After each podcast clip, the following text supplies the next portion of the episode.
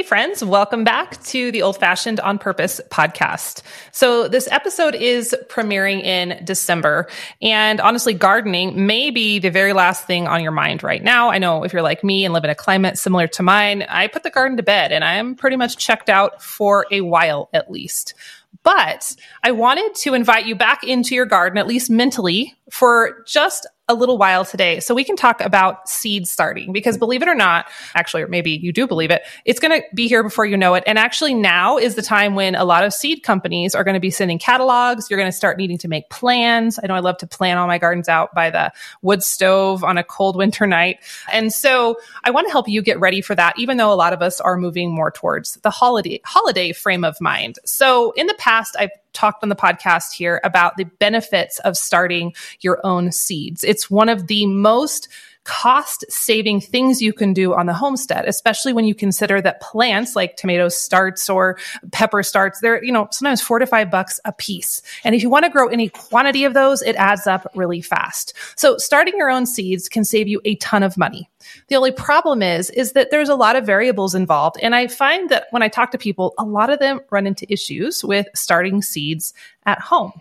So today I am so thrilled to have a seed starting expert with us. Shawn McLoughlin is one of the founders of allaboutgardening.com. He and his family live in Texas and have a massive garden and food forest on their small property. I can't wait to talk more about that. And his company, All About Gardening, got my attention last year when I was looking for more durable, more sustainable seed trays. And then I stumbled into what he and his wife offer and learned a lot in the process. So he is going to join us today, share all of his wisdom. Welcome, Shawn. I can't wait for this conversation. Yeah, thank you so much for for having me. I'm I'm thrilled to be here. We, uh, my wife and I have been uh, watching you for a long time, and you know we've we've met each other at uh, some of the Homesteaders of America events. So I was ex- excited to be here and then yes. talk about seed starting. I could talk about seed yes. starting all day long. And you're totally right. This is this is the time of year when we're we're absolutely getting ready uh, for seed starting in our zone. We're down in South Central Texas, and so for us, we're probably going to start seeding in the oh, next oh, wow. two to three weeks. Uh, Blows my mind. Whole, yeah, because if anything needs to be yeah. well, it's because our zone 9A last frost date sometimes May or sorry, sometimes February. And so if we're if if we don't get that late freeze, a lot of times we're going to try to cheat the system and put stuff in the ground like February 1st. And then if something if something if we do get caught with a freeze, then we've got backup seedlings. But so we always try to get a super early start. But we've already purchased all of our seeds, and we can't wait for spring. This is a this is this is a gardening dead yeah. zone right now that we can't wait to get out there. So for us, we're actually still harvesting for fall wow. from fall. Okay. So right now we're we're in harvest mode. Yeah, we're taking green beans off. That's a really fast turnaround, though. Like where you're still harvesting and um, then you're getting ready to plant again in February. So yeah, for for your zone, you know, you're you're you've got a dead time when you're not growing. Our dead time is really the peak of summer when it's just too hot to grow things and then the very peak of winter. And in, in our South Central Texas climate, we really only have about two months out of the year where we can't have something in the ground or that things really, really struggle yeah. in the ground. Be it, it just, cold or yeah. hot. Yeah, so it fascinates right. me. and I'm so glad we're recording this now because, well, we were talking when we were together at Homesteaders of America in October, and I was like, come on the podcast. And I'm like, maybe, maybe I'll have you on in March to talk about seed starting. And you're like, I think, I think that's not going to work. And I, and then I'm like, oh yeah, not everyone lives in the Arctic like I do. So I just always forget. So I'm glad we're doing yeah. it now. I think it's super timely. Yeah. So I guess. Yeah. I mean, if you're in, if you're in South yeah. Florida, you never stop growing and where where we are, it's it's really a, a, dual season garden for sure. And then as you get up farther north, so it's just and we're you mentioned us uh, all about the garden. It's all about the garden.com. You mentioned that, and and we see a swath of everyone. And so sometimes when we're providing guidance, they they think we're crazy because we're like we're out here to plant our plants. They're you know they're huddled up for winter, but so yeah, it's it's it's a it's a wide swath of yeah for sure. Talking to. So start us um, off. Give us a little background on your homestead gardens. I'm intrigued. I, I, know you said when you were we were talking back and forth via email, you have a third of an acre garden plot. So you basically have an acre homestead and a third of its garden. Tell us that's like that's impressive. Yeah. Tell me more. Yeah, so I, am a dad, a husband. we have four kiddos, and we live in, like I said, South Central Texas. And I I started gardening like the first time when I was a little kid with my grandpa. I have super fond memories. So I kind of was just becoming a grandfather gardener just early in life. And so we started really hobby gardening, gardening when we still lived in the suburbs and doing as much as we could and did a water collection system. That's about 10 years ago. And so over the course of that 10 year period, just being a, a, a hobbyist gardener became you know it's it's a hobby run absolutely amok where you know we've gone from the garden hobbyist to really a studied pac- practitioner of some well-developed garden methods. You know, a lot of what we do revolves around, you know, back to Eden if you want to go way back to some of those methods and and uh, square foot gardening and most recently things like no-till gardening, no-dig gardening. Charles Dowding is a big influence of ours. And then now we're I'm really interested in you know regenerative agriculture and soil biology. It's just all about soil biology, which is really the basis behind the the no dig gardening, and that just has grown over the years. We purposely moved out from the suburb to do kind of what we considered like a half homestead, and so we live in a, a small town. We don't live out in the middle of the country. We live in a small town, and and we have about an acre in this old house that's built in 1865 but we just saw this giant yard, giant compared to what we had in the suburbs, and we said this is that's the spot we're going to be able to start our garden and we just grew it little by little over over the years. We've been here seven years now, and so the first garden went in. I I think I basically took a bunch of ivy off the side of the house, and then we put in a garden. And and it wasn't it's it was the first of many. And every year it just kind of gets gets quite a bit bigger. We probably have uh, a third of an acre under cultivation between the we have a raised bed garden system. We've just started a new victory garden, and then we have mm. a food forest, and we have about uh, 60 varieties of fruit bearing plants in the food forest and then you know at any given time in the in the garden you know the, the proper vegetable garden we probably have about 30 to, to 100 varieties depending on it's so impressive. that is so impressive. And i'm right yeah. with you on the soil biology. Uh, anyone who's listened to this podcast this year know i've turned into complete nerd over that so i can't stop talking about it. Everyone's like what are you excited about right now? I'm like soil microbes. Mm-hmm. That's the dorkiest yeah, level. The dorkiest level of, of gardening. I, am like this far away from yeah. from buying a microscope, so I can look at my own soil micros. You know, that's how you yes. know it's you've come full circle. But kind of what what drove it for us is Jen. My wife's name is Jen. She runs uh, all about the garden. Uh, we just became really passionate about growing our own food. We just saw a lot of weird stuff and without getting too political we just wanted to have control. It's not less you know it's less so about being self-sufficient because we're not we're not on solar power. We don't have a, a, well right? And so we're still dependent on a lot of the systems but we're just we're taking back what we can. And we have great control over this incredible food source. And so that's just become like a driving factor. We have a goal of, of trying to basically have about 80% of, of everything that we consume comes mm. from this spot and we want to show people how to do that eh, where they're at you know whether that is a, a decent sized yard if that's all you have. I mean showing folks that you can do this. And so we, we're lucky to have chickens. We're allowed to have 10 chickens within the city limits. And so we have 10 chickens and then we have our kids signed up for like 4-h clubs so then we can do some other things. And so we we're trying to basically produce as much of our own food as possible. And we did it step by step. We're, we're still not there. We got a lot a lot of ways to go, but we basically looked at our grocery list and said, number one, what can we live without? And then number two, yeah. what can we make on our own? You know, what can we start to replace? So like I can stack up all the tomato product I need for a whole year in a spring season, yeah. and that's off the grocery list.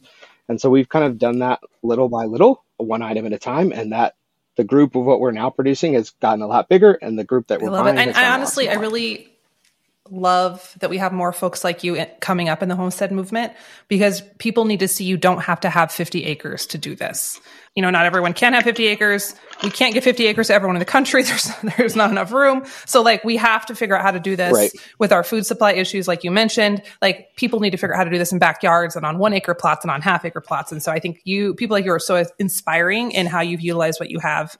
I love it. I, I absolutely love it. Yeah, it, it's super important, you know, now more than ever that people grow their own food, and it's a bit of a of a lost art.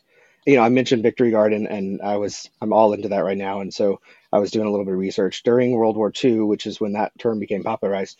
There were there were 18 million gardens in the United States, and 12 million yes. of them were in cities. And so they're exactly what we're talking about today. And we used to have a whole culture that understood how to do that, and and and now we we're trying to recreate it really. And I think a lot of folks are are resonating with that story, and so we we've become super passionate yeah. about teaching. Oh, I love it. Okay, so seed starting. I, I, think most people know why they yeah. should start seeds, why it's cool and important and cost effective. But for someone listening who is still on the fence, they're just like, eh, it seems like a lot of work. I have to start months ahead of time. I have to babysit them. Give us like your two minute elevator pitch on why you should start your own seeds. Yeah. So I, I, I want to have control over what varieties I'm planting. I want to have a, a diversity of, of varieties if I'm going to the big box store, I'm, I'm only going to get three different types of tomatoes, and most of them are going to be hybrid, and there's thousands of tomatoes. The the quality and taste of, of heirloom non-GMO seeds is completely different from from what else you're going to get, and so you know the whole process of seed starting really starts with seed selection. You know, we can I can recommend where where we go, or I can share where we go. Uh, but what we're really looking for is non-GMO heirloom seeds, so that we can also do our own seed collection and have true to form plants when we are seed harvesting, you know, when we're doing seed collecting. Um, yes, I think that's did, great. Did I answer your question? I think that's, yeah, that's awesome. Okay. Yeah. So yeah, I mean, starting your seed, starting your own seeds, other than than the money, is is really being able to control what your end product is uh, without being pigeonholed okay. into yeah. what's available at the store and really in the grocery aisle too. I mean, if you think about the number of things in the grocery aisle compared to the number of things that we have in our garden, you just you do not have a breadth of variety of of this nutrient base that you can pull from anymore. And then we really used to have this. I mean, this is you used to have a local nutrient rich food that was specific to your area, and that's what you ate, and that turns out to be the best thing that you can grow and the best thing for your body is when you're yeah. you know there's a reason you're in this environment and what comes out of this environment is well suited toward you and that's there's really no way to duplicate that without growing it on your own it's kind of like yes. it's really good to have local honey it's really good to have local vegetables and the more local the better and if it's in your yard that's that yeah. your yard knows what you need when you walk around in your yard eh, you, you if you you can have a nutrient deficiency and, and your garden will su- supply that for you because you're within that environment it's yeah. it's a pretty amazing thing it's you know, you back back to the microbiome and soy soil biology. Stuff, yes, it is. You want a rabbit hole? Yes. there's 15 yeah. pod. There's 15 podcasts there, hole, right? Yeah. uh, yeah. So uh, you know, I've I've got some some talking points. We can talk about seeds. We can talk about the germination process, which yeah. is something that people kind of get hung up on. And then we'll go into some of the tools that we use, the seed starting trays, and some of the the do's and don'ts, and how to avoid mistakes with. Okay. yeah. Let's just take us through. Dive in. Go for it. Sure. So, so you know, after seed selection, you know, we like I said, we love non-GMO and and uh, preferably open pollinated and heirloom. So we're getting pretty specific. If we can be picky, why not? And and the seeds aren't any more expensive when you're buying the best seeds really than than not. So I, I go for the best. The next thing to consider is basically like what are you going to put your seeds in, which is you know I call soil or the soil medium that you're going to use, and probably the most important thing is that consistency is key. So whether you use your own compost, if you're comfortable with with if you're producing your own compost or you're comfortable with that, then you could use that. But what we really want is is consistency, both consistency in texture and consistency in you know quality in aeration, consistency in nutrient base. And the reason I'm looking for consistency is if because I want a repeatable process with as few variables as possible right so that when when i do run into some issues that there's very few things that it could be usually it's because mm-hmm. i didn't water enough and that's why they're flopped over right and so if i can eliminate some of the unknowns you know whatever is in the soil medium is going to be reflected in the plants and i want to i want to have a better understanding what that is and so we tend to use and i and this is great for beginner gardener too. We tend to use a, a store bought uh, seed starting mix. In fact, we we pretty much use it exclusively, even though we make our own compost if you were to use your own compost, I would I would highly recommend uh, sifting it. Uh, a great way to do that is you take a, a two by four, cut it into four 24 inch sections, nail it together into a square, and then attach hardware cloth on the back of it. That's the half inch by half inch stuff. And, and shake that compost, that store bought compost or your own compost through that sifter so that you can get a finer texture uh, because tiny little roots can't hold on to a you know, a, even a half inch chunk of wood, and that reduces root ball density, which makes it more likely to have transplant shock later. And so consistency is key. For that reason, we use a mix of coconut coir, peat moss, and um, and vermiculite. So vermiculite for water retention and coconut coir for drainage and peat moss for a little bit of nutrient. There's lots of if if folks have a problem, there's a whole yes. peat free movement which I totally get. Uh, but there's also some great peat free uh, soil starting mixes. The key is just being able to use something that that you can that you know is going to be consistent every time.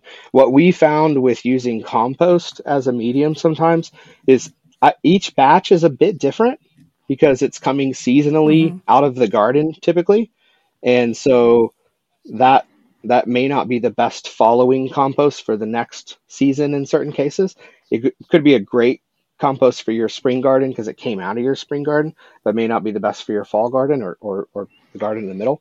Um, and so just we just found with compost that it could there was a lot of unknowns. Sometimes it was too woody and it would retain a ton of water, and there's just really no way to stop it from becoming a water battery. So unless you're really good with your own composting, you know, or you have a very well-known, well-sourced prepackaged compost and you sift it, I would okay. I tend to use a seed starting mix. That that will remove a lot of pitfalls. And we find that with our spring garden, uh, basically about 35 because of the seed starting trays we use, the modules are small on purpose. They're soil efficient. Uh, we find that about 35 bucks will get us through an entire season. So basically 35 bucks in the fall, 35 bucks in the in the spring, and that's our entire year. So we basically that's a $70 input plus the seeds is, is our cost. Okay. Uh, it does. Yeah. Yes. A couple questions does on this because I have gone back and forth over the years. And I think a lot of people get confused when you go to the garden store because there are the seed starting mixes and then there's the potting soil and then there's potted plant mixes and there's raised bed mixes and there's like a ton of options. So we don't have to go into all of those for every type of gardening, mm-hmm. but specifically when we're talking about starting seeds. So you're getting like the seed starting medium that's it's not potting soil, but it says seed starting medium on the front. Okay. It says seed starting mix, yeah. And we actually use a JIT, like believe it or not, we and this one is very readily available. We use okay. Jiffy organic seed starting mix and there's other there's other good we live in a small town and so it's easy for us to go grab it and we don't have as many sources. Amazon obviously has a ton of sources. You're looking for something that has aeration and water retention and some yes. amount of nutrient right? Um, and you want it to be super consistent. And the finer the better. What we like about that seed starting mix is it's a very fine grained you know very very fine textured uh, product and it's the same okay and that's and so i will admit i do not i use potting soil to start my seeds is that okay? okay. That's okay. It, That's it's totally okay. fine. It is no, it is okay. The, you know the white. It's funny uh, when I first started gardening, I got uh, you know some seeds, some potting mix, and it had the little white balls, and I was like, I know it does look like styrofoam. styrofoam yeah. in there. That's, yes, yes. It's vermiculite, and that's great for. it took me a while to figure that out. I was like, yeah. I'm not putting styrofoam in my garden. That's vermiculite, and it's great for water retention. It's basically a water battery, as long as it has the qualities that it's it's a, it's finely textured, that you can you can understand how water travels through it and how long water lasts. And that may just be you have built that knowledge based on that item. That's fine. That is consistency. That's the consistency we're looking for. If that process mm-hmm. works for you, use it over and over and over again. So when something goes wrong, you know it's not that yes. one thing that you've used 20 times. And if that, so if that's your perfect compost and you're the compost queen or okay. compost king, great, use yes. it and use it all the time so that the goal is just consistency. And for us, the quickest and easiest way, and for a lot of gardeners, quickest and easiest way. And the difference, though, like if we were, mix. why they have, like maybe why they created seed starting mixes or why they would be preferable is it, I'm assuming it's finer texture. And just like, because I, I know that the potting soil mixes can be like, there's more chunks in it sometimes. Sometimes I have to kind of sift through. Is that what the big difference would be? Yeah. Yeah. So one thing that I would say for potting mixes is that they're specifically formulated to to allow water mm-hmm to move through very very quickly. And and to a certain extent it's depending on the, what you're using. So folks are going with these like four inch pots which a lot of times they do they'll reuse yeah. the things from the store because why not? And there's there's a bunch of reasons why not to but that that's a pretty significant amount of of soil that you're then placing into the garden that has a different texture than the soil okay. in the garden itself. Yes. Does that make sense? And so you've got this potting soil that you're then putting into your your garden bed, and that's a completely different soil medium. And you normally, if you're using it in a very small module tray, so it's a you know like the ones that we have, so it's a very small amount of of that potting soil. It's not going to make an appreciable difference. But if you're using a larger size, you, you're going to end up with pockets of your garden that have different aeration and water flow. And so I'm good with it as long as it's on a small level, and it's going to work. I guess probably one of the things I should say in the beginning of a talk like this is that there's a lot of info here and I would never I wouldn't want anybody to get overwhelmed with it. Instead I, I tend to think of it like, you know, you could be like me in high school and pass with a 70. But if I had yeah. put some best practices, if you just add a point here and a point there throughout the process, you know, it adds up and now you're in the 90 range yeah. and now you're having a whole lot more success. And so not a lot of this isn't just super hard fast rules. It's not you don't have to be legalistic yes. about it. Seeds they want to grow. grow. Yeah. You yeah. know, that's what seeds do yeah, and they'll they'll grow with or without you uh, in many cases.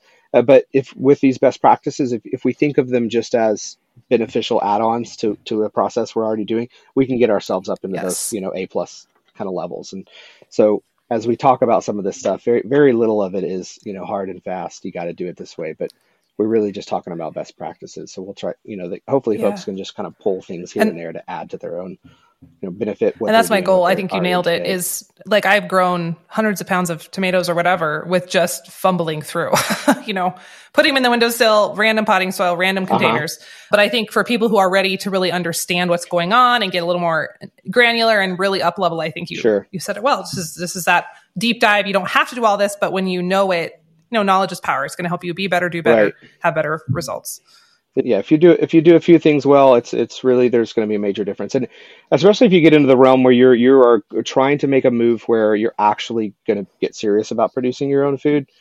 This is when you really start to you really need to start to dial in your processes. You don't have to, you know, it doesn't have to be perfect. Like I said, the seeds the seeds love to grow, but it's if you want to get high production, especially you know you need to understand what a good seedling looks like and what good seeds look like and how they should germinate and what to what to not do and, and so that you can get up to that next level for sure so that you, you really have consistent results in the garden.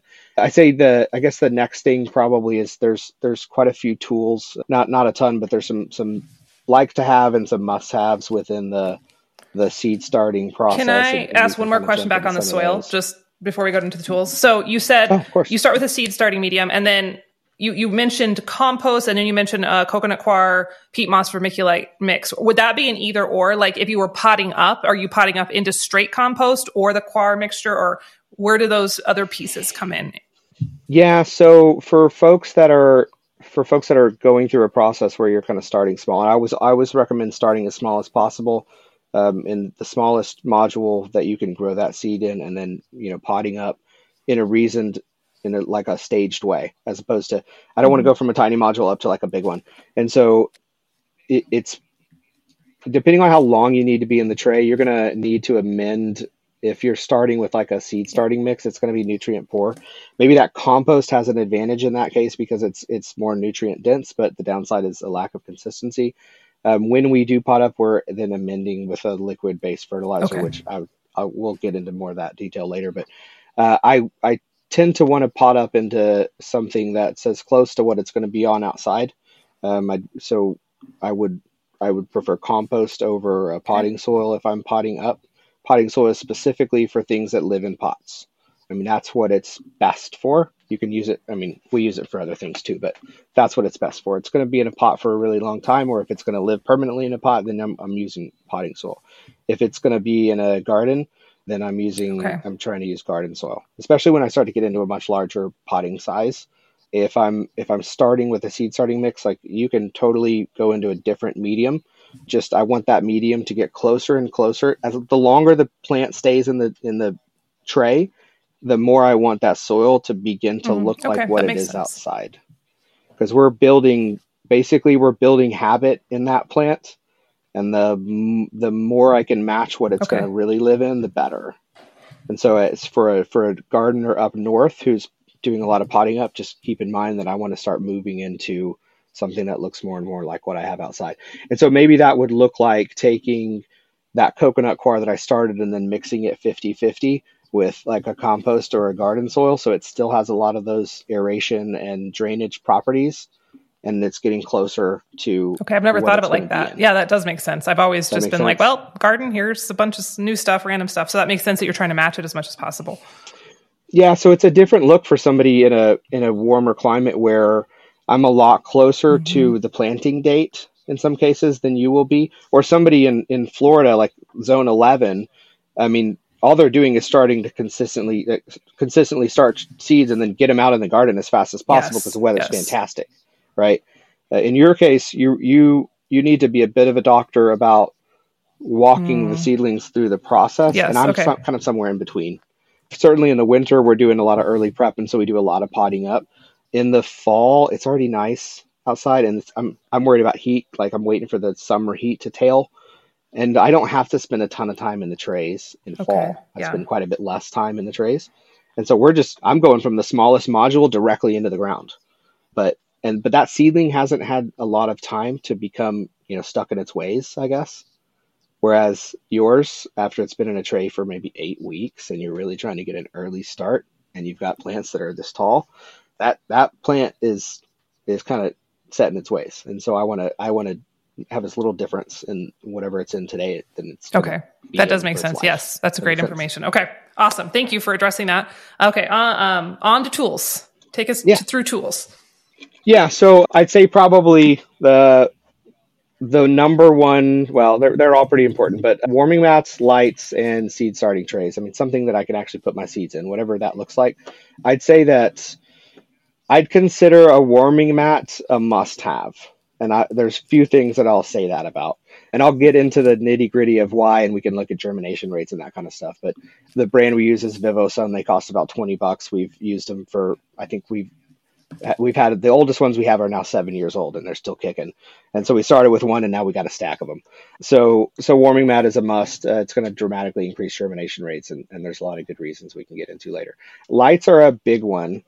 And and for the folks that are starting out, I'd say no, Yes. your That's kitchen such a window devastating isn't enough light. statement, Shawn. There's that hurt. You're breaking. It is. right Why now. I just put it? I know. yes. right. That was my whole plan this season.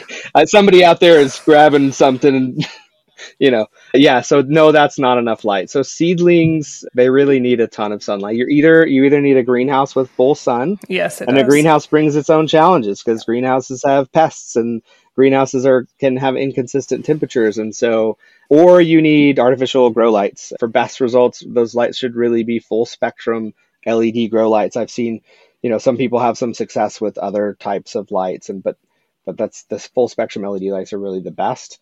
You know, putting it next to the window isn't going to be enough light. The Mhm. seedlings are going to get super leggy. Leggy is basically when you have a long stem with a, you know, real spindly and it wants to fall over. And a leggy seedling is going to be a weak seedling. It's going to have to face a lot of stuff once it goes outside. You want it to be as strong as possible. So uh, I consider lights either either you're providing full sun via a greenhouse or you're going to have some kind of artificial light. But you start small, you see what works for you, uh, and then you kind of keep adding to the system. Ours is now an embarrassing yeah. level of complexity that you wouldn't want to get to. But ultimately, that's where you're going to end up if you're really going to pursue it.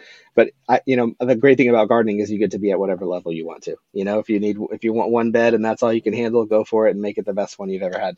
Uh, the next one, Yes, I do. uh, Actually, this do you is, have any questions? it is a big topic. We don't have- I mean, kind of a big. I just know I have a lot of people who get stuck on that because they'll go, okay, so here's maybe I've caused part of the problem because I have fluorescent shop lights we got at Lowe's like, I don't know, eight years ago. And I've been using them every year. They work Mhm. great. I put them on a, that's bad. Edit that part out. Okay. No. Okay. No, I said edit this part out. No, no, I'm Be kidding honest, you. yes. No, be Yes, honest. um, So uh, Yeah. people see that I put it, I have it on my blog and I talk about it, and then they go to try to find them, and then they get stuck, and they some I, I don't know if they have those kind anymore. They're like T three, just like fluorescent lights. But then they go and there's like, Uh-huh. is that okay? Yeah, yeah. That's Those kind, okay. Yeah, yeah, it is. They, you know, there's whole kinds of. You've got like commercial lighting, folks with long row houses that are doing indoor, you know, seed propagation, and they're fulfilling nurseries, and that's a there's a ton of traction for those. T, yeah, yeah, something like It's that. like T yeah. four, T five now. Okay. I don't, I don't use those. The the real ones, the ones that are really good, are really expensive. I just I've used a different. I've I've used a bunch of different types, and the ones that just give me the most consistent results are full spectrum. LED They're grow specific. And lights, are those a little pricier? Because what I've had people say, they Um, read my blog post and then they go try to mhm. find them at their Lowe's or Home Depot, and they're like, "Oh my gosh, this is outrageous." But So I just bought four foot long, uh, 80 watt grow lights. So they're at the home gardener level. They're not at the commercial level. And they were about Okay. 41 bucks a piece. And I got five of them. So it is kind of an investment, but I could have started with one. It's just I just made Jen Sure. like a giant seed starting station. We're really excited about it. I'll, I'll show it at some point. So I'm revamping, but up until now, I've had uh, smaller uh, grow lights, and I just kind of kept adding them one at a time. If I was starting out, I could probably get a twenty dollar grow light, a forty dollar, um, or sorry, a forty dollar grow light, a twenty dollar warming mat, and you know twenty bucks worth of seed starting Okay. trays, and then all I need Okay. is seeds and soil. And so I'm so I'm you know my first my first foray into this, if I'm dipping my toes in the water, is about eighty bucks, right? To to get a decent garden started. Okay, that's helpful. Yeah, I think I just go. I feel like I've confused people because they can't find what I have, and then they're it's like this whole convoluted. I'm like, it's super cheap to set up seed starting, and they're like, not with these lights. So thank you for that clarity. Yeah, Yeah, there's a ton on Amazon. It's a bit of a of a yeah. you know you got to be careful. Read the reviews. The ones that I just got are called Sunco, and I did I spent way too Yeah. long looking at. This is your thing, though. It's So- all right. I- I went through a whole half day. Yeah, yeah. I went through a whole half day. Yeah. Uh, but uh, that, those are the ones I ended up on, and I'll. I think I we talked about this before we started recording, but I'll I'll build a resource page for folks that are looking at this and try to give a lot of this stuff. Um, you know, we'll just leave the highlights for them, so if they need some some Awesome. That's going to be super helpful. Okay, awesome. Next on your tool list. So, Yeah. sorry, go ahead. So at right, so s- the big one and the one that's this one's near and dear to us that is seed starting trays. And you know when I said the hobby ran amok, basically I got so into gardening that I ended up starting an entire business about revolving around seed starting trays because I was so tired of the 72 cell trays from the big box store. And so when I mentioned seed trays, you know, and uh, that's pretty much that's like our wheelhouse. That's what we sell at allaboutthegarden.com. We have 13 different seed trays on our site for various reasons, ranging from like 77 cells to 15. But really, of those, most of our garden, because of the zone that we're in, go into two different sizes. That's a 60 cell tray and a 40 cell tray. And so when I'm talking about trays, I'm talking about this kind of thing where it's got individual modules. I'm going to fill this thing with soil, and that's what I'm going to put my my seeds into. These are super super durable. Wherever wherever I guess you know the different tray sizes all have different uses. Like I said, we really only use like a couple uh, because of where we are. You could probably use a smaller one to start out with, and then you'd pot up into something like as big as. Uh, we have some that are like kind of root trainers. We have some that are 15 cells that are almost the size. Oh wow, you can those see are how huge. Okay. Yeah. how deep that one is. That yeah, it's 28 cells. Like you can do cuttings in the tray like that. We have one that's a 15 cell that is almost the size as a four like of a four by four pot. You know, so that standard four inch. It's 3.75 inches top. Anyway, three 3.75 inches and in about the same depth, and so that way mm-hmm. you have like 15 four inch pots in one hand as you're walking out to the garden instead of having all those individual pots and I'd say like no matter where you get wherever you get them, whether you, there's there's when we first started the business, there was Yes. this was impossible to find. I mean, it was just those 72 cell flimsy trays at the store. There's a few other folks out there, and what the takeaway should just be, I would highly recommend a rigid, very uh, sturdy seed starting tray. Again, it kind of I talk a lot about consistency. It goes back to being consistent. I you know I want a repeatable process. It's not because if I mess up, it's not going to be because Yeah. of this tray that I've used 15 times. The ones that we have are UV stable, polypropylene, food safe, and they are designed to last for 15 years. I have a funny video where I actually ran one over with a car, and it was the joke of the video was I was supposed to you know put it through the paces and it could make it, and but don't Fair run enough. it over with your car Yeah. Uh, because it was going to get smashed. But but I ran it over with the car and it didn't break, so uh, it's still usable. So the joke didn't work, but it still ended up being funny. And you know, like you said earlier, you've used a bunch of different things. Uh, you know, I see Yeah. a lot of people will use toilet paper trays or you use paper egg cartons. You know, reuse what you have, and I totally get it, and I'm okay with it. Um, you know, you're again, you're introducing variables like you might have glues or dyes within those things, and you know, if you put if you put a seedling in red dye, it's going to die. Um, Hmm. And so, if you've got red writing on the back of an egg carton, that red dye is going to seep into it. It's going to get pulled in by the water, Yeah. and red dye is a killer for plants. You could, yeah. So, so you just got to watch out. I, I just prefer to not have the the variables that I have to worry about, so I can just work a simple process and and get consistent results. Uh, you also get like inconsistent water retention, which is also a problem with some of those like you know paper pots that you put the plant into and then just put it directly into the garden. You don't have to, you never have to take it out of the pot. There's a lot of water retention inconsistencies because of the way that product's made. And it also Yes. causes lots of root binding. They say it grows right through, but roots have a hard time making through it, especially in the early stages. And so, again, the takeaway is just whatever you do, find a super rigid cell, multi-cell module tray. So basically what no matter what wherever you get it it needs to be consistent repeatable it has to produce firm root balls uh, it needs to promote feeder roots rather than tap roots and we'll get into some of that as we talk about you know how to use the trays but and you have to be able to remove the seeds Mhm. without transplant shock it needs the plants the seedlings need to come out of the tray easily without without any stress and that's why you know i like i rarely say never ne- I would I would tell people without question never use those 72 cell trays from the big box store. Are they ones like the little? They're the 10 by tiny, tiny ones. 24 Like they're just a like right. I'm, I'm trying to visual because I've tried those. They're very yeah. Yeah, they're pretty small and they they're pretty small they, and you know you I think they're like 9 bucks. They're not even that cheap. Uh, and they come with a 10 by 20 inch tray underneath and the module cell tray goes on the inside and then sometimes Yeah. they come with a little dome over it, right? And that's kind of like the seed starter kit. But that's kind of the worst. That's the worst process that you could you could ever go through. I, I think that's Yeah. probably a gardener killer right there because people use that product and then they think it's them. I'm just a bad gardener. I don't have a green thumb. And really, the product there's there's a bunch of terrible practices built into that item, uh, and nobody knows why would you know not to use it or you have to Yes. use it very very carefully so I, I tell people stay away from that completely the last tool in the arsenal that we that, that we use that i would say this is definitely a like to have and you can repeat you can do this on your own with other ways but is a bottom watering tray. I we use a bottom watering tray under every seed starting tray. You know we have the benefit of having a ton of them but but this is what that looks like. And basically the tray sits inside that bottom watering tray so that i Okay. can water from the bottom.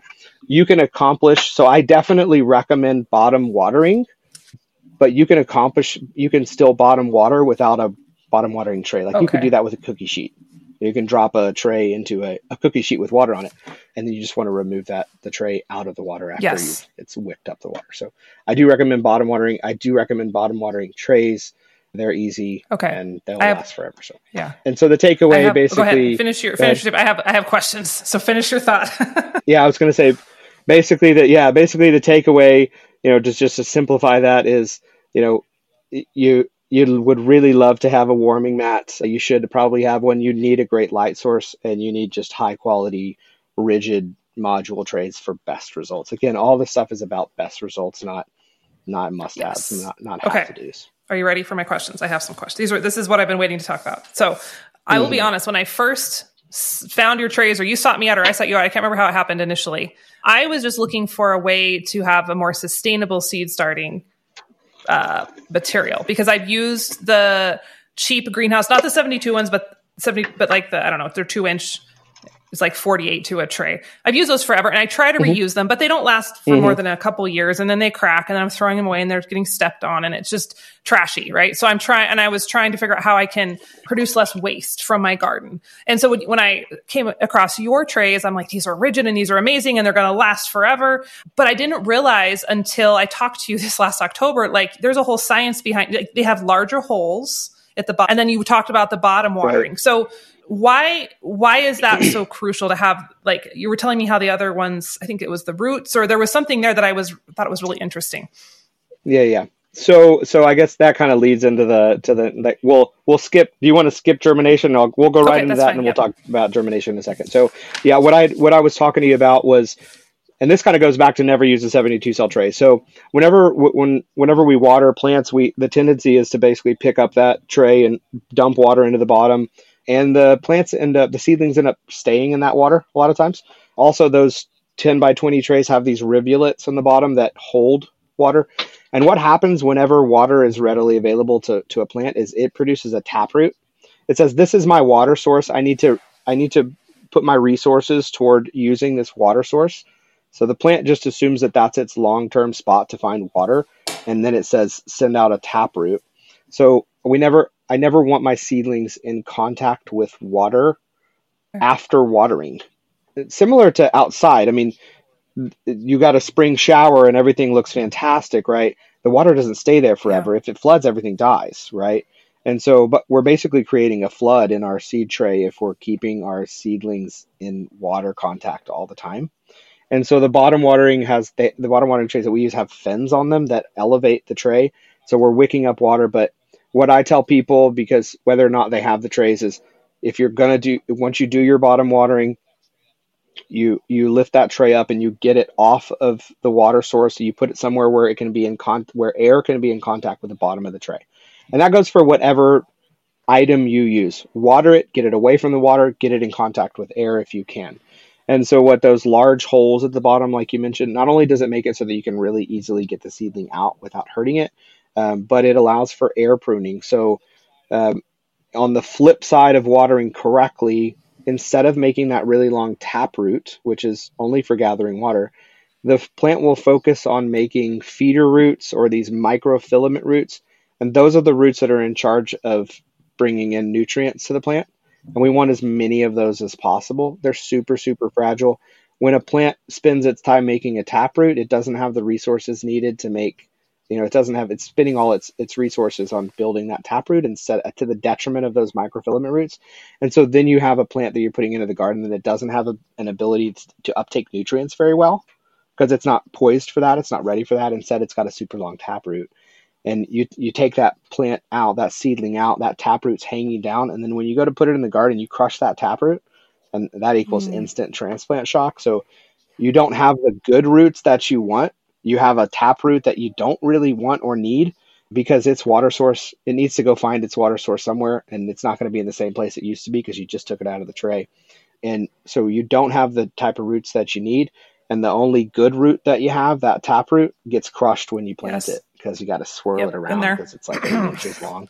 And so if you've ever picked up one of those trays and you go, look at all these roots, you don't want any of those. You're better off cutting all of those off. So if you do use a different type of tray and you end up with taproots, things I never knew. I mean, I've grown seedlings, I've, it's worked, but like little did I know. Yeah. So this is fascinating.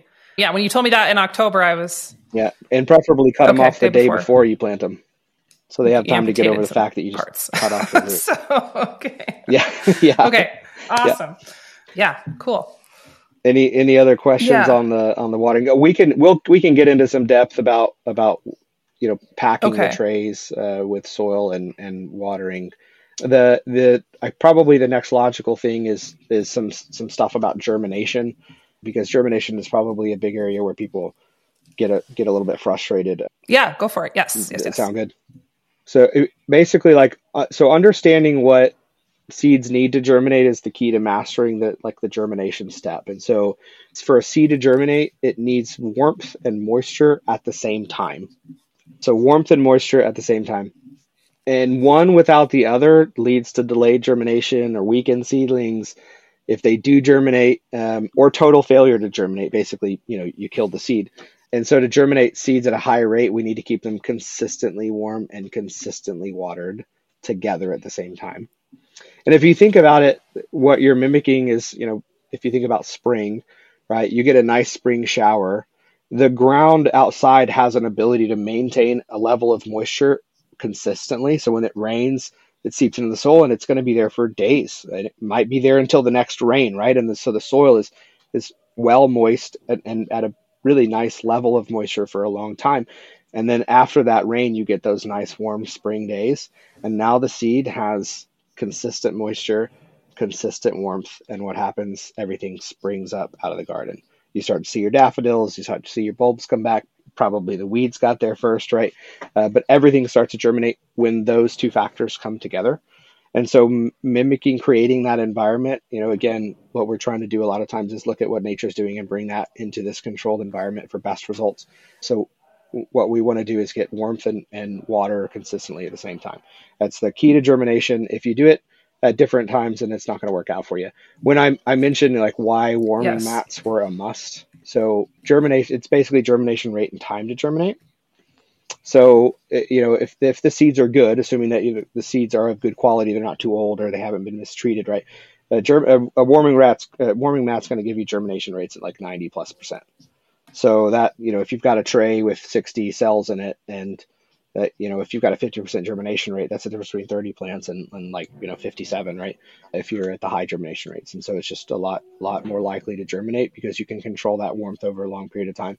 If you think about the environment the seedling is in it could yeah. be your kitchen right? But you know maybe you just have a warming light and there's a lot of heat fluctuation there. Like maybe it's on the kitchen counter. You turn the stove on and it gets hot, and then the AC kicks on and it gets cold. Maybe it's a nice day and you open up the windows and the cold air comes in, and so you're really throwing that seed tray into. And the seedling, what can happen is the seedling goes, oh, it's warm and it's wet, and then suddenly it's cold, and then it doesn't. It you know you're going to get a weak a weak seedling, and so the germination mat, the the heating mat allows you to, as long as you're watering, allows you to basically keep that super consistent. And the time is basically we can go with one of the big ones like tomatoes. So a tomato at 50 degrees can will take somewhere around 43 days to germinate.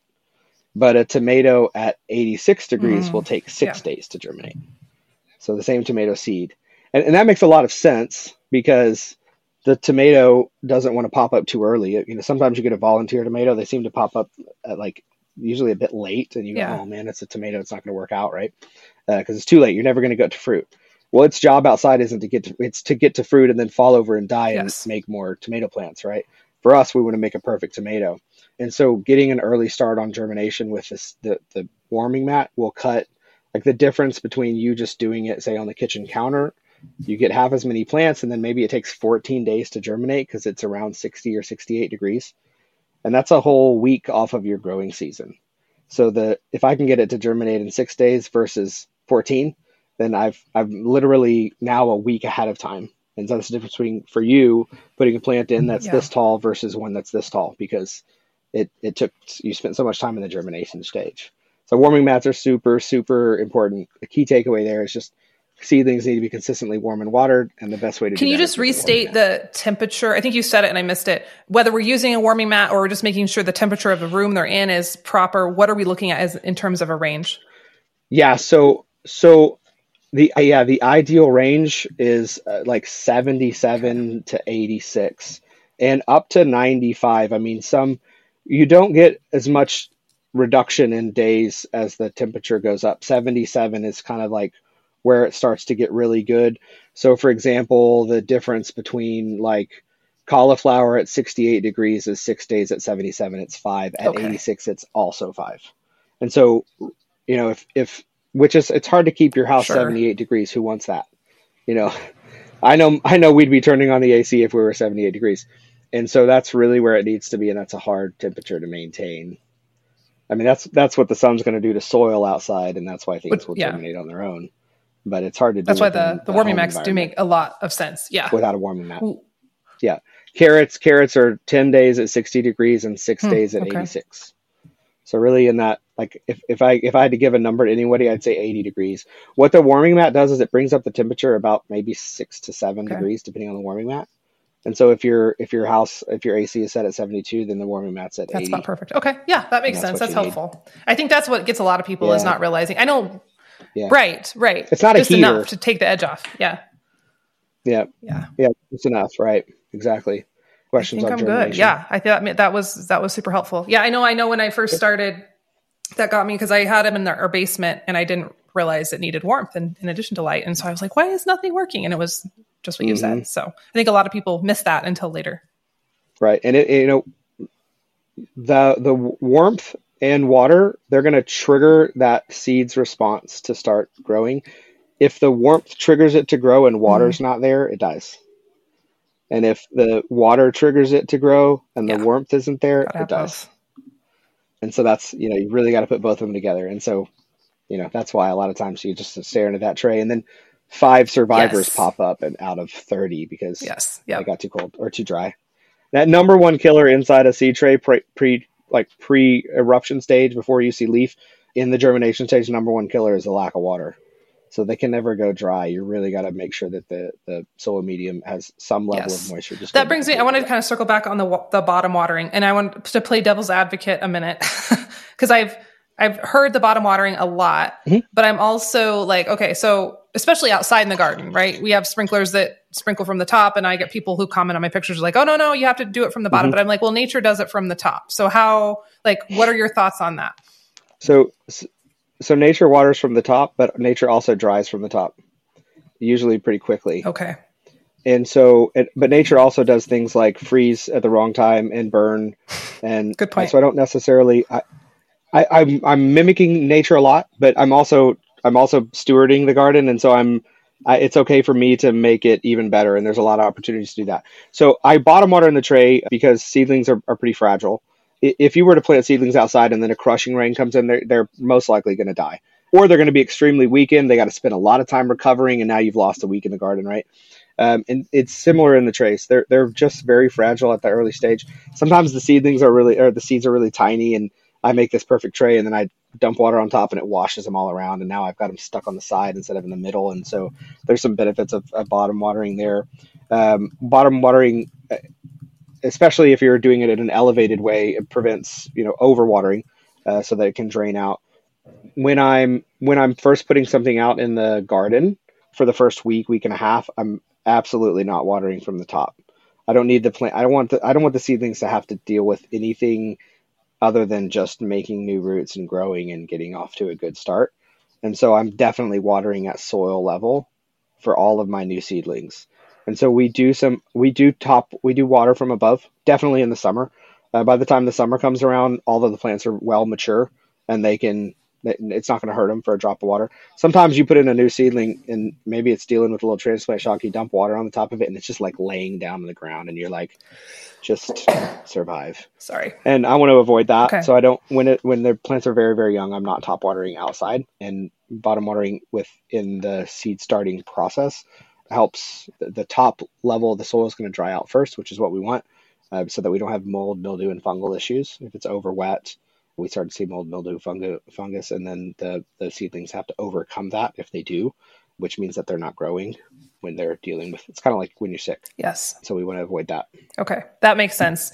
Um, After that, yeah. after that, we top water all the time, and Okay. and so does the rain. okay. That Yeah. yes, that's helpful. I don't. I mean, It's just in that early stage. Yeah, Uh, that question. I when I had Austin from Home Study on uh, a couple episodes ago, and we were talking about that kind of fallacy of like, well, natural, natural, natural, to a point where sometimes nature's a lot harsher and things die a lot more when we're you know in that realm. Mhm, So right. we I'm trying to keep them yeah alive. acknowledge that, pay attention to that, but also go, okay, how can I steward like you said? So great answer, thank you. Right. Yeah. I mean, if you think about it, when it when it rains and there's a, li- a nice breeze, you do the same thing in the inside and there's no breeze, Yes, and so you've got a lot of moisture retained on that, you know, on the on the leaves. Uh, one thing that just while we're on it, one thing I never top water is tomatoes. I never I never water a tomato leaf why? outside in the garden. Why? I'm always watering at soil level Is it for? because tomatoes do not do well with moisture. Okay, okay, just Yeah. That's yeah. We basically we always want to keep tomato leaves dry. okay. Good to know. hopefully after it rains the sun comes out real quick and the, the more that that happens the more tomatoes you're going to have or the better tomatoes you're going to have Awesome. tomatoes also really like kind of uh, periodic water and then to be dry tomatoes do best where they get water and then they're dry Okay, awesome. Sweet. All right, thank you for answering that. I've been Uh, wondering. tomatoes are one thing i don't top water Okay. Yeah. um, yeah oh okay so the next thing was uh, once so once i guess we can start with it we can talk about uh, how, to, how to actually use the trays that we use or really any rigid seed tray Yeah. in general. Once we've decided what our soil medium is going to be and for us that's that coconut coir mix we i'm going to use the trays and i'm going to pack them really well. So you can't compress. The other thing the other thing i like i guess about that that store bought thing the coconut coir is that you can't really compress it. I mean it will you can get it once it's moist it will hold its shape but then it will immediately fall apart if you were to press on it. And so you really want to pack the trays well with the whatever soil medium you're using because roots like something to hold on to. And so I, I pack them really well and then i'm usually either i'm pre-moistening i, I usually pre-moisten the, the mix so that when i do bottom water it it doesn't pull like dry soil doesn't fall out the bottom. If it's moist it will retain its shape and won't fall into the bottom. And so i like to pack the soils really well. I like to pre-moisten so that i'm not immediately i'm not bottom watering basically when i'm seeding. I'm starting with moist trays and then they go directly onto the to the warming mats. Okay. there's probably a lot of questions around how often to water. Yes, for sure. And the short answer is when it needs it, I guess. Yep. but I, so never allow a block of soil to go completely dry. That's obvious, you know. I, and I've, I mean, I've done it. I've walked in and everything looks like the poor unfortunate souls Yes. on uh, Little Mermaid, right? I think we actually did an Instagram video with that song in the background. We had killed a whole seed tray, so it happens. yes. But so never allow it to go dry completely. Dry to the touch at the top is a good thing.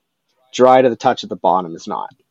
So dry to the touch of the top is a good thing. Dry to the touch of the bottom is, is not. You need to definitely water real quick. Um, depending on the size of the seed tray module.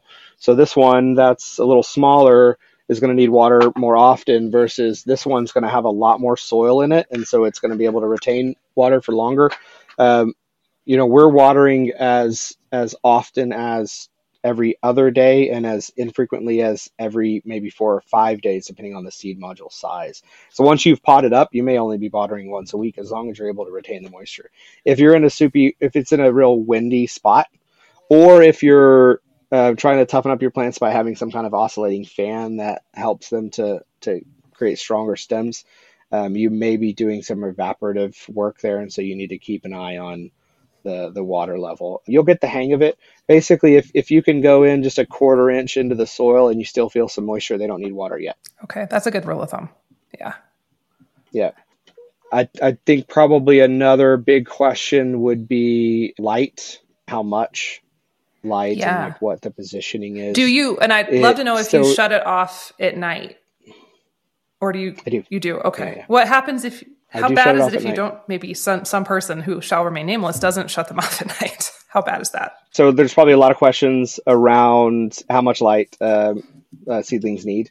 So seedlings need more light than full-grown plants, sometimes as much as 16 to 18 hours. We run our lights on a timer, 16 hours on, eight hours off. Plants don't need to rest at night. They'll just continue photosynthesizing with light, which is, uh, you know, I mentioned they grow they grow food in Alaska really well because they have a 24-hour day. You know, where the sun doesn't Yes. go down. There's a period in there where the sun doesn't go down, and plants plants love the sun, and so there's really no there's never too much sun. Uh, There could be too much dry as a result of too much sun, but but there's no too much sun. Um, there's just more of a minimum. And I don't like to have the LED lights on because they're kind of purplish and you know makes my house glow purple Sure. at night. So, yes. uh, so I turn them off. So 16 hours on, eight hours off, and later on, um, for you as you're potting up, after they've started to create maybe their first or, or probably their second set of true leaves, you can bring that down to about 12, 12 on, 12 off. Okay, that makes sense. That make That's sense? good to know. So the plant starts out with that, those little dicot leaves, and they all look the same, Yes. and you're not really sure what it is. Yep. Once they start to make that true leaf, uh, when they make that true leaf that looks true to its form. So on a tomato, like a rule of thumb for me is once I see that second uh, leaf set, I could reduce that down to 12, 12 on, 12 off. Okay. Okay.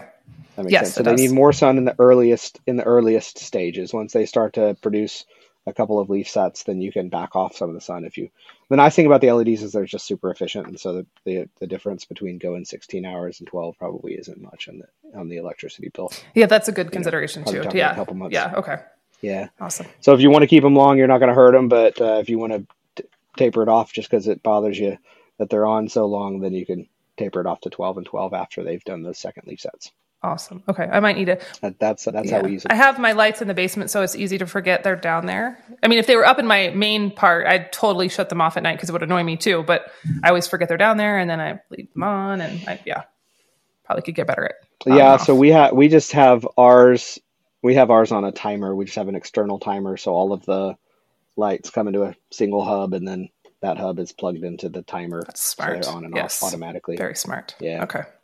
because i don't i'm i'm not i'm going to forget them too i don't ever turn them on and off i just let the system do it and then the other thing would be distance so uh, like how how far do you want the light away from the seedling when it's when it's growing the general rule is like you need 20 to 40 watts of power per square foot is ideal so if you had a four foot space then you'd want to have an 80 watt lamp uh, or 80 watt grow light and you'll see the like some of the big commercial lights are as much as 200 watts and they might be 12 or 20 inches from the top of the plant but what we're using at home normally is 40 or 80 40 80 or 60 i use 80 80 watt four foot long and so i have them as close as like four to six inches from the top of the plants i don't want the plants to go searching for light Yes.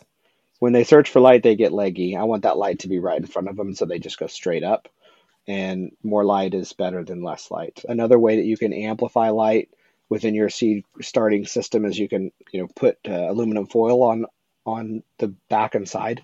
So if you oh. were doing it in a little cabinet and you had a grow light and you had you know one little tray, you could you know line a cardboard box with aluminum, put it around it. It's not that pretty, but that's a way to amplify light if you're using maybe a light that's not as expensive.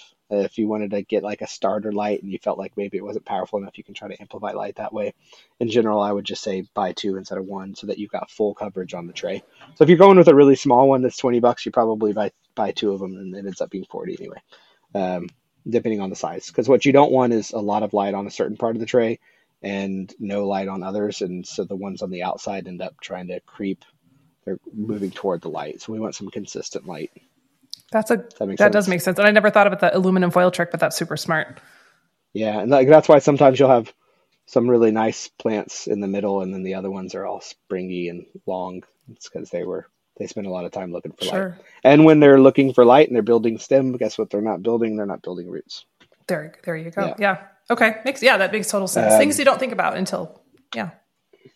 Yeah, that and that reminds me. I talked a little bit about doing amendment. So because we use that coconut coir, it's it's somewhat nutrient poor, and we use MicroLife is the organic fertilizer that we use. It's you know a water base. We add it to the water when we're watering, and it's important to use the the the the one that's for roots, you know, for root production instead of foliar production in that early early stage. And then if for you in a later zone, in a higher or more northern zone where you're actually growing plants. See, I'm just growing seedlings and trying to get them in the garden as fast as possible. Mm-hmm. You probably spend another, you know, maybe four or five, six weeks longer in a tray than I do, and so you're potting them up, and you're you're interested at that point in making leaves, and so then you want to switch over to a foliar one that's dedicated to foliar growth. Does that make that sense? That makes total sense. Yes. Okay. So root grow, root, give them a root grower when they're trying to grow roots. Give them a foliar grower when you want them to grow leaves. And that's even when you're using uh, like a potting soil with fertilizer in it that to still go ahead and use your water based? I mean,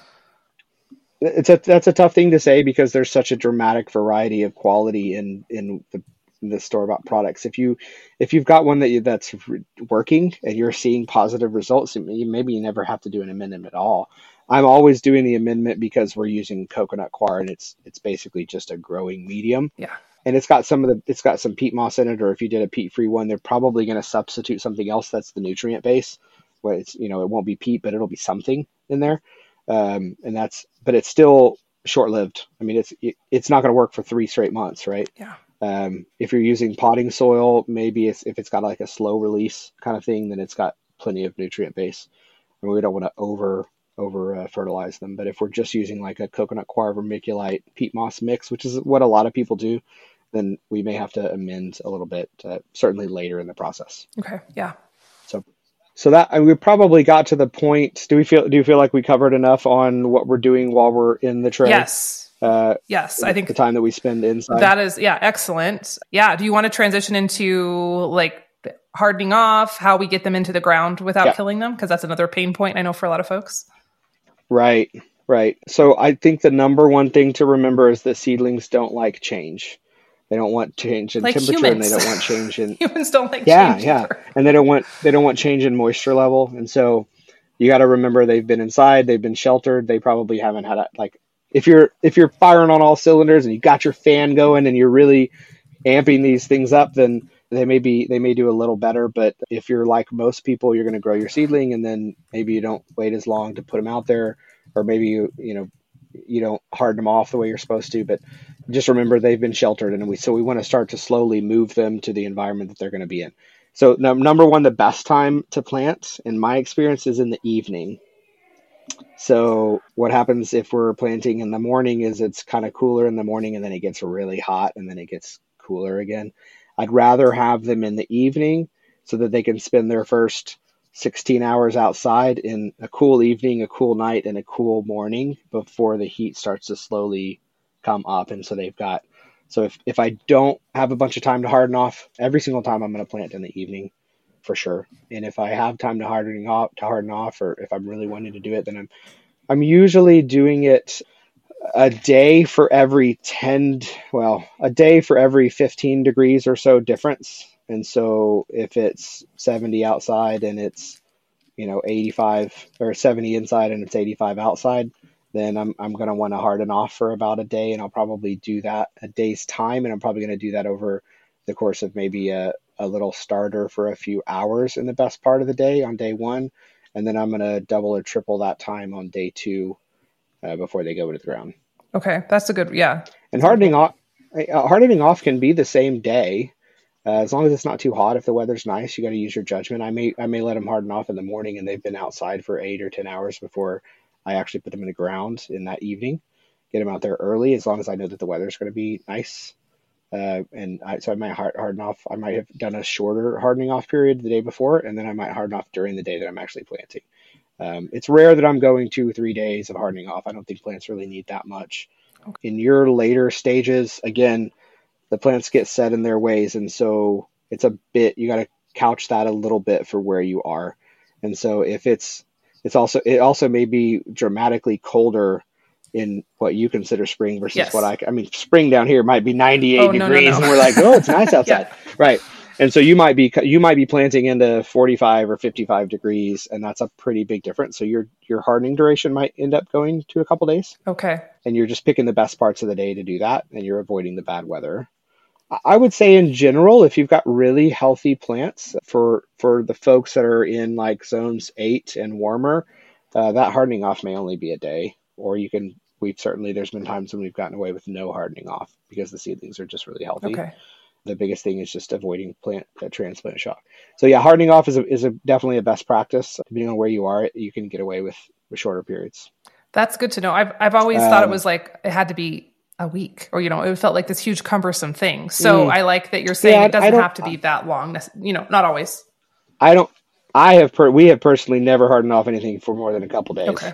The, I mean, they, they're, they're resilient. I mean, plants are resilient in general, and really what we're trying to do is just give them the best possible scenario. But that doesn't mean that, you know, if we mess up a little bit or we don't hard off long enough, they're all going to die. It's just if if I can get everything to align just right, then we have the best harvest ever. But you know, a few things that don't go perfect here and there, it's, it's going to be fine. The plants are going to survive.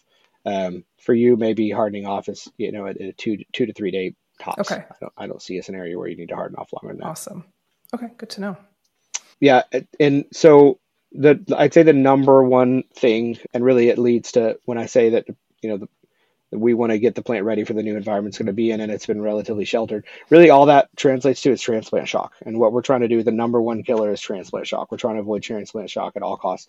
It starts with the seed tray and the formation of that root ball, and the ability to get that seedling out of that seed tray really easily without doing any damage. It starts again with the soil medium if I have chunky soil the roots can't hold on to, the root ball falls apart, right? Seed roots get moved and they're exposed, that's transplant shock. The root hanging down at the mm. bottom that gets crushed, that's transplant shock. The drastic temperature difference, that's transplant shock. And really, planting is all about how to avoid transplant shock. And if I've done the best practices leading up into it, there's a there's a, a lot fewer things for me to to get transplant shock from. One of the one of the major killers when we're moving from the tray to outside is moisture. Uh, never plant into dry soil. Yes.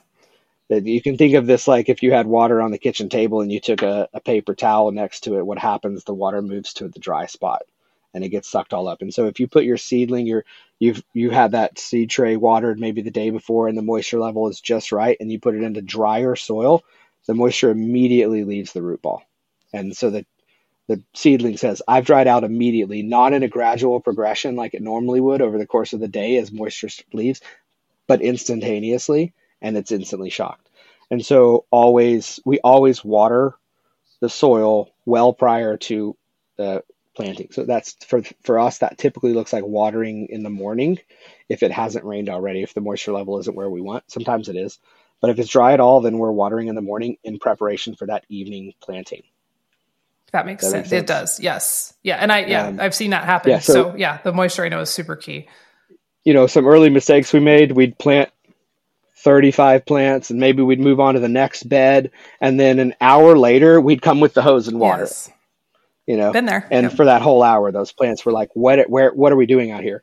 And so now it's the soil is moist before the plants go in. We're watering basically, it's watering into an, going into an environment that feels very similar to what it's been in. right? Yes, yes. The other thing is soil density. So we use a trick where so we've got this perfect root ball. The soil medium is good. The roots are undisturbed. We're able to pop it out perfectly. The moisture level in the soil as well is is matching what it was in the tray. We because we do no dig gardening, we use a dibber to plant, and a Mm-hmm. dibber is basically you know a rounded stick. We've got some really nice ones that I love. They're just they're handmade heirloom items. You can accomplish the same thing with a stick that you want to whittle. You want it somewhat rounded. The benefit of of uh, using a dibber or compressing into the soil as opposed to spading out of it.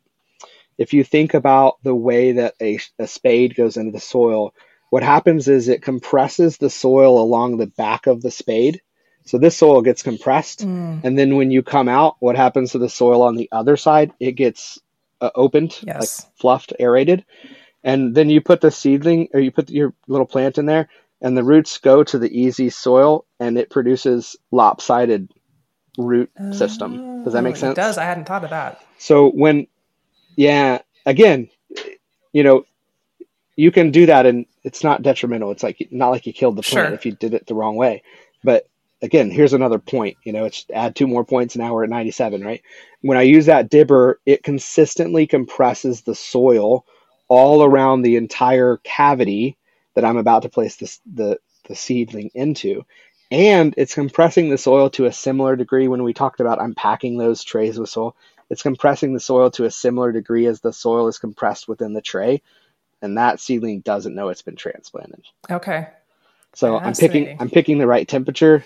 I know. Yes. So I'm picking the right temperature. I've got the right moisture level. I've got no transplant shock. The soil is the same density, and the, the seedling just starts growing immediately. And we we went back to time saving. So I saved a week on germination.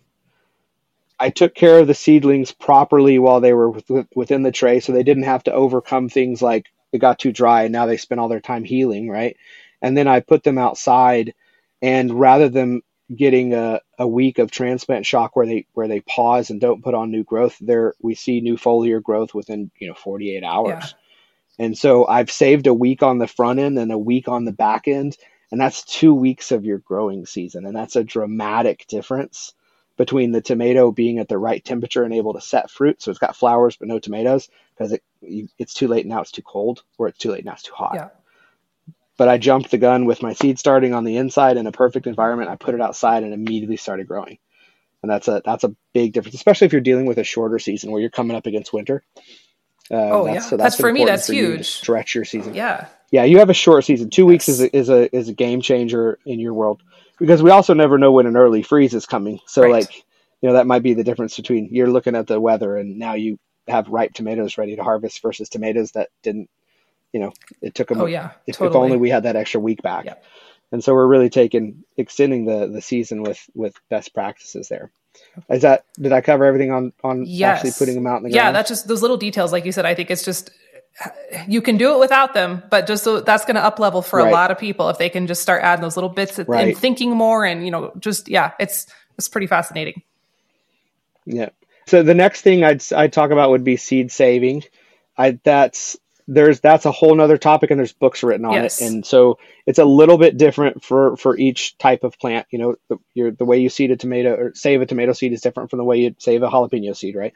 But in general I'll, I'll basically just be a seed saving advocate and i'll give you a couple of, of things that i think are, are important to to understand about saving seeds versus purchasing them.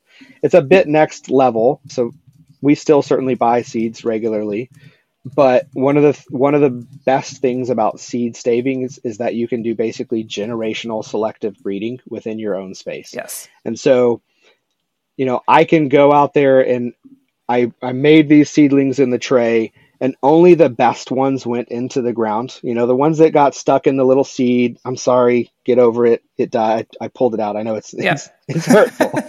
I worked hard for that thing. I hate to pluck it out.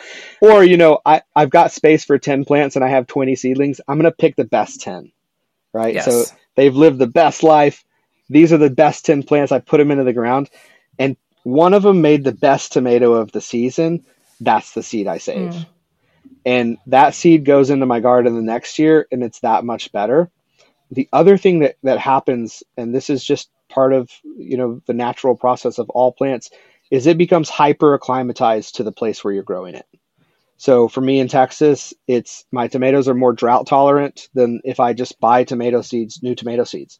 And I can do that season after season. So not only with seed saving, not only am I picking the ones that I like the best that are already proven to give me results and the best seeds went in, they made the best possible fruit. And now they can also deal with maybe not enough water because it's a bit hot here, or they can deal with it's a bit windy where I'm at. And so these plants will end up making thicker stems as a result. And so you'll get much, you know, plants that are basically hyper acclimatized to your they become the Jill Winger tomatoes yeah. and yeah. everyone wonders like, well, what is it? Well, I've been planting that same cherry tomato. I've been planting a cherry tomato in succession now for the 7 years that we've been here. So, and I've done that twice a year. So it's a, it's the 14th generation of a cherry tomato and they're filling up our whole neighborhood. That's so cool. That's so cool. That what a legacy yeah. though as a home gardener. What a, I mean, you could yeah, yeah totally go wild with yeah. that. I love it. Birds eat them, and they they're popping yeah. up everywhere. I, I, nobody has figured out. nobody has figured out it's me yet. So you know now they're gonna know. Yes, like yes. oh, that's where those cherry tomatoes came the world from. Is going those things pop up everywhere.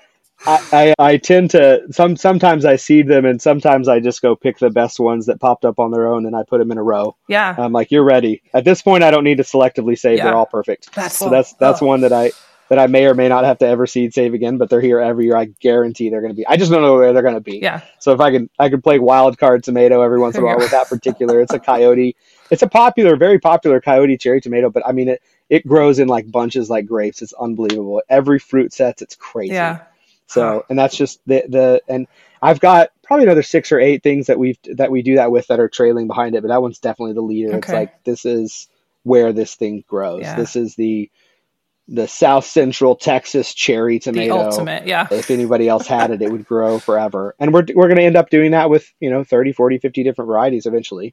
When it comes to seed saving, so after selection, it, it comes storage. Mm-hmm. And then there's, there's probably just, uh, number one, uh, it's, it's worth some, some small amount of research to figure out like, how do you save certain seeds? A tomato is a great example. Tomatoes need to ferment before yes. they will germinate well and if you think about the way it term, that makes a lot of sense because the tomato falls on the ground and it gets kind of rotten, and those they basically you know become fermented in the in the tomato, and then they germinate really really well. So you need to ferment your tomato seeds, which can be a bit challenging. You basically have to take all that pulp out and leave it, put a little uh, cheesecloth in a mason jar and kind of let it get a little bit rotten. Yes. And then you clean them off and then you dry them. Seeds should be completely dry before they go into storage. So I, I won't go into all the details of the different seed starting, uh, other than that tomato tidbit, but I'll let people research some of that stuff, or maybe it's a topic for another day. Yeah. But mostly just make sure that you understand the process for that particular seed saving, and then that uh, the seeds are uh, completely dried before uh, they go into storage, which kind of leads into storage. So now that we understand what causes seeds to germinate, yeah. Don't do that we for know, storage yeah, which situations. Is, yeah, yeah, which is warmth. Yeah, no, it's really yeah, it's a it's a full. It's once you start to think of it in this way, it really becomes a full circle kind of thing. You know, they need warmth and they need moisture, so we got to avoid warmth and moisture. If you think about you know what causes them uh, to not germinate is the application of heat or moisture separately, right?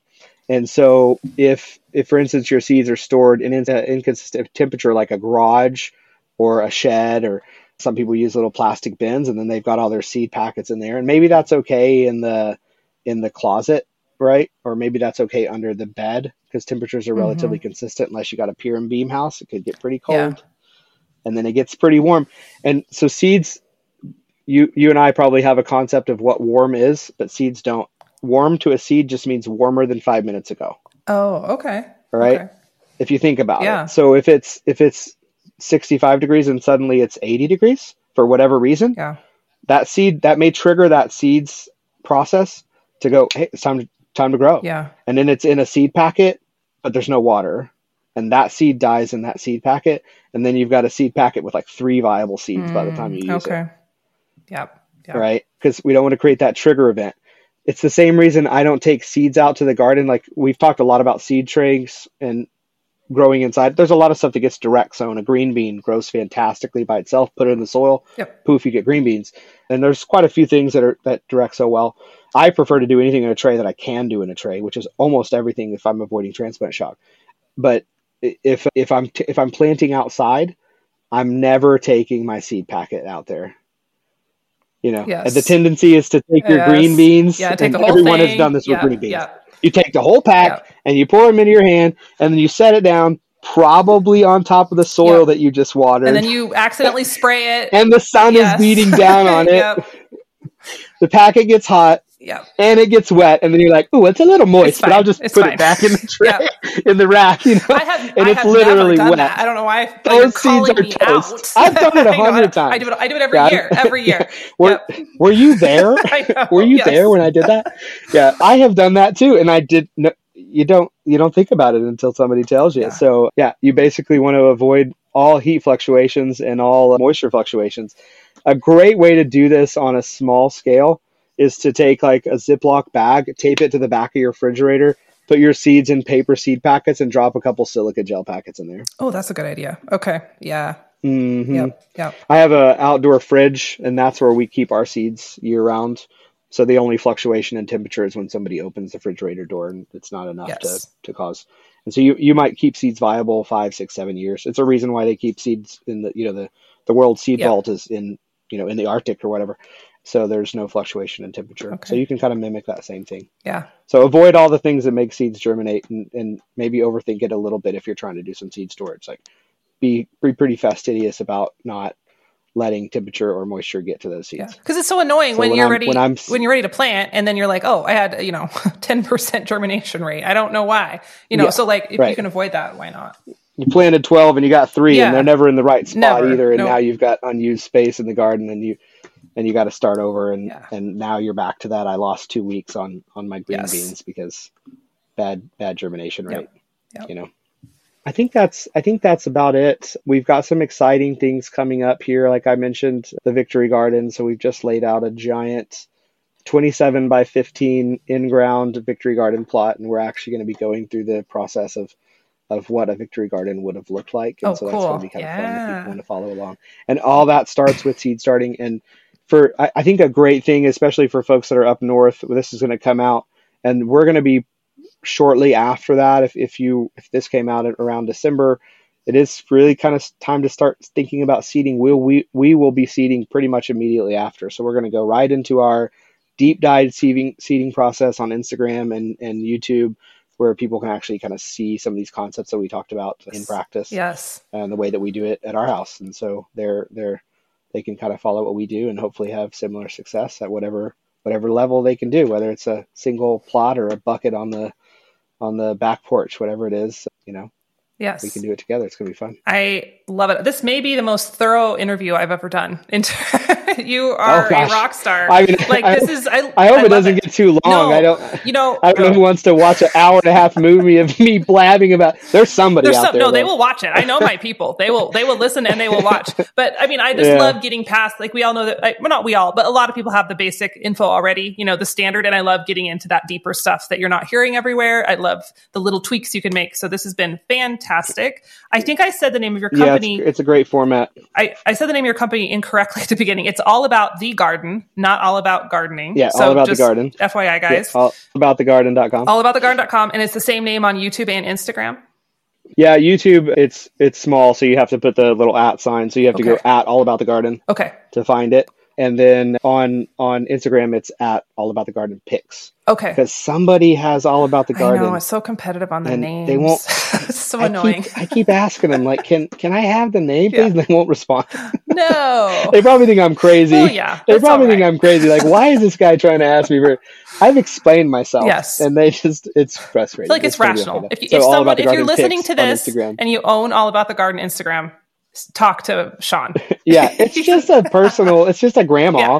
I mean, it's just her and her friends. Yes. She's you know, yes. Shawn's a nice more guy. power Make to a her. deal She with got Shawn. she got there first. Yes, yes. yeah, she got there first. um, I'll send Yeah. her some plants or go. something or some seed Yeah. trays. I'm, I'm willing to borrow. I like so, it. I I do it. Um, So I'm just saying. And then yeah. I, uh, I think we touched on it, but I'll definitely build that resource page for folks and get you can provide a link to that resource page and we can go through some of these kind of hot topics. That would be awesome. And then that, that's also a great way for them to engage with us while they're there. They can sign up or they can email us and we can answer questions here or there and kind of get them started. Yes. And we're going to put that link in the show notes so you guys can click right over to that. I just want to say, like, Shawn is not paying me to say this. The seed trays are really good, guys. Like, if you're like I've tried I've tried the egg cartons, I've tried the toilet paper tubes, I've tried the homemade ones, I've tried soil blocks, I've tried the cheap greenhouse trays. Like these take the cake. They will last for a long, long time. I don't have to throw them away. I don't have to worry about it. And the like we were talking about, the end result is superior. So they're worth the investment. Go check them out,